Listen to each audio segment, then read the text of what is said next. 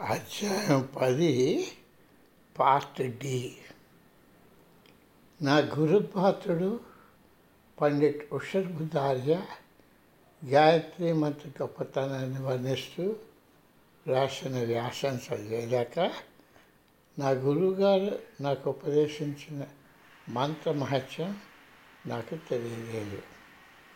దేవతల విశ్వరహస్యాలను తెలుసుకుని కోరిన పురాణ గాథను ఆయన వర్ణించారు. వారు దేవాన్ని సలహా ఇవ్వమని కోరారు. శృతులలో ఉన్న శక్తికి సారముగా ఉండి మహాశక్తితో రక్షించే గాయత్రి మంత్రము వారికి ఇవ్వబడింది.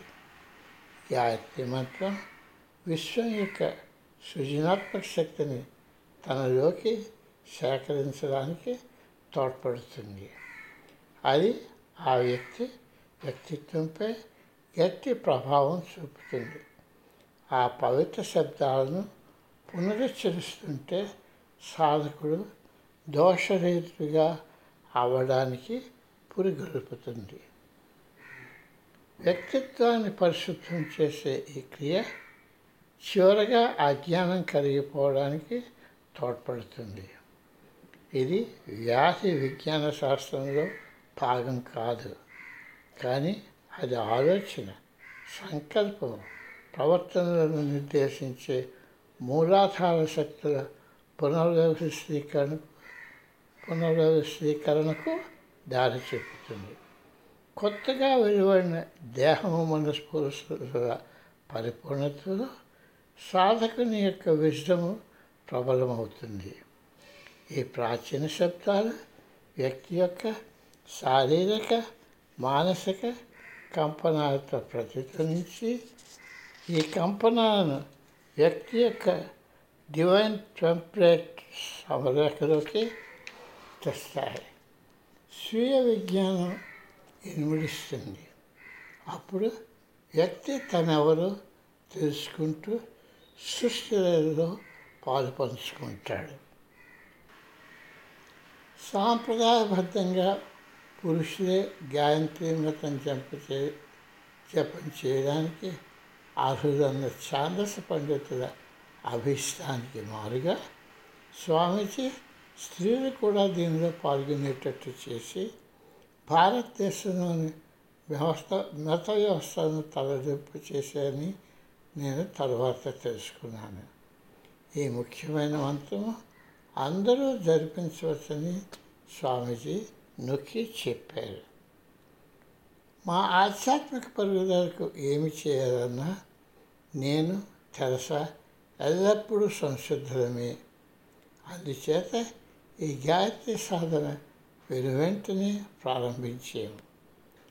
మా ఇంట్లో పూజా కార్యక్రమానికి కావలసిన అన్ని ఏర్పాట్లు చేసుకున్నాం. నీరు హోమం పువ్వులు అగరబత్తులు.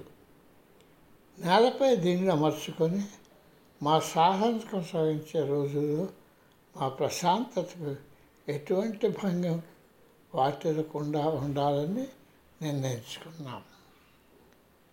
రోజుకి పది గంటలు అదే చోటులో ఆసీనమై సాధన చేస్తూ ఒక వారం రోజులు గడిపాము అర్ధరాత్రి ఫోన్ మోగింది.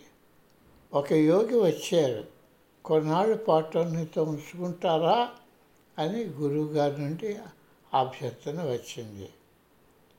ఒక భారతదేశ యోగి మాకు అతిథిగా రావడం ఒక గౌరవంగా మేము భావించాము తప్పకు ఆయనను ఆదరించి అన్ని సదుపాయాలు వనగురుస్తామని స్వామీజీకి మాట ఇచ్చాము ఈ ప్రత్యేక సమయంలో మంత్రం తప్ప దేనిపైన మనస్సు పట్టలేని ఈ రోజుల్లో ఎలాగో ఒకలాగా ఆయనను చూసుకోవడానికి మా దినచర్య సర్దుకోవాలి.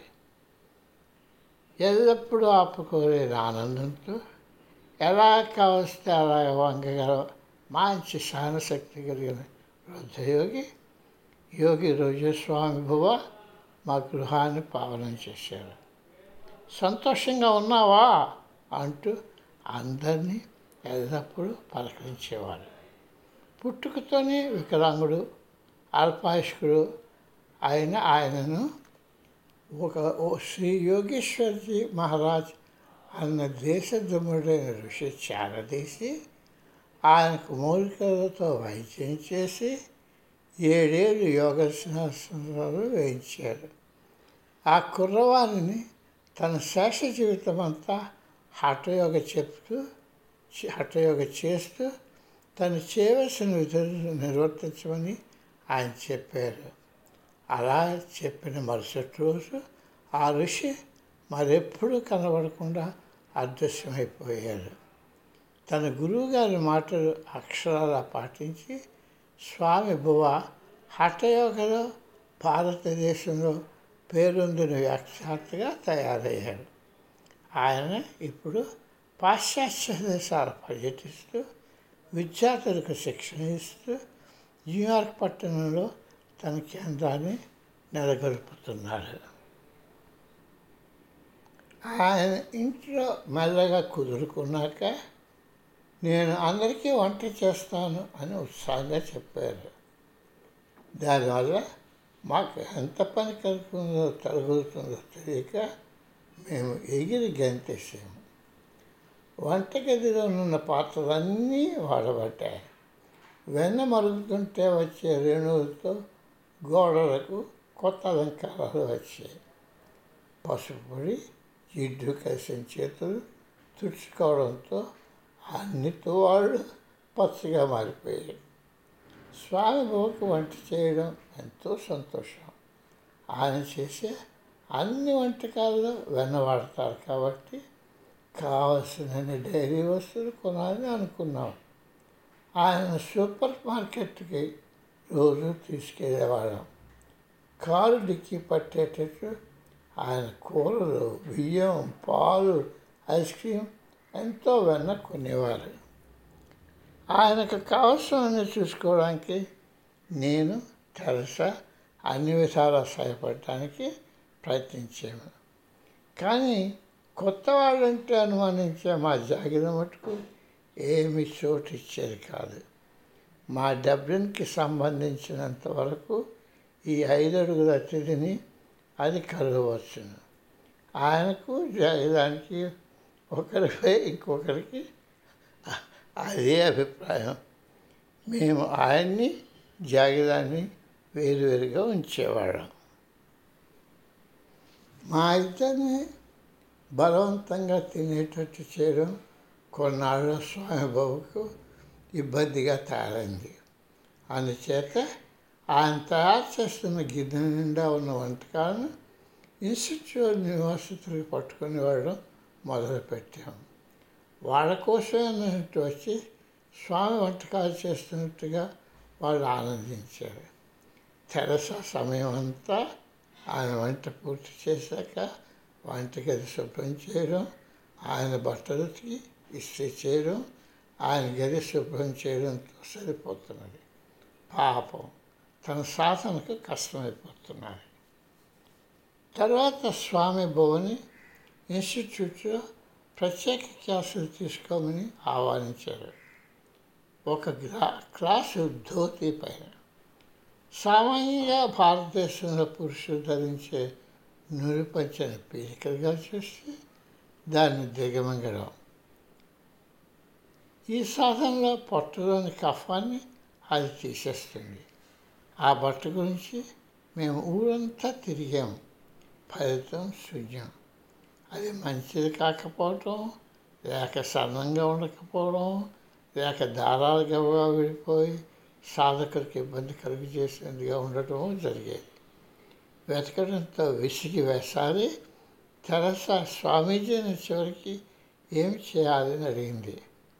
ఆయన తన బట్టల్లో ఉన్న చక్కటి సన్నని పంచె తీసి దానిని క్లాసుగా వాళ్ళ సాధనకు పీరికలుగా చేసి రమ్మన్నారు. మరుసటి రోజు శిష్యులంతా క్లాస్కి వచ్చారు. అపసపాలు పడుతూ గుడ్డను నోట్లో కుక్కుకోవడానికి అష్టకష్టాలు పడ్డారు.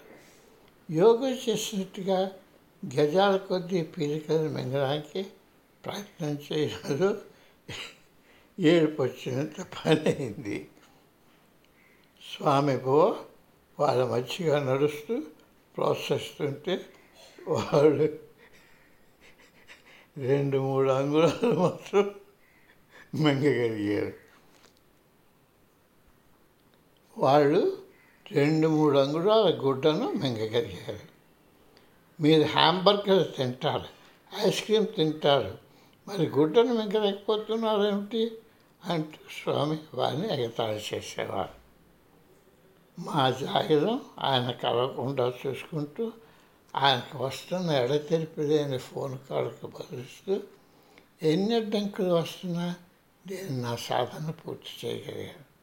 అదంతా నా తెరసా సలహా. మాలో ఒకరైనా మా సాధన పూర్తి చేయాలని పట్టుదలతో తెరస నన్ను పాస సాధన గదిలో బంధించేది. మేము ఇచ్చిన సాధన పూర్తి చేసినట్టు స్వామీజీకి మా రిపోర్ట్ ఇచ్చాము ఆయన చిరునవ్వు నవ్వి తనకు కూడా ఆయన గురువుగారి సాధన చేయమని చెప్పారని ఈ రెండింటికి తేడా తనను కోట్ల సంఖ్యలో చేయమన్నారని రెండుసార్లు ఇక అయిపోతున్న సమయంలో తన సాధనకు అడ్డు వచ్చిందని మొదల మొదటి నుండి చేయమని తన గురువుగారు ఆజ్ఞాపించాలని ఆయన చెప్పారు. ఇది విని నాకు కొంచెం ఊరట కలిగింది.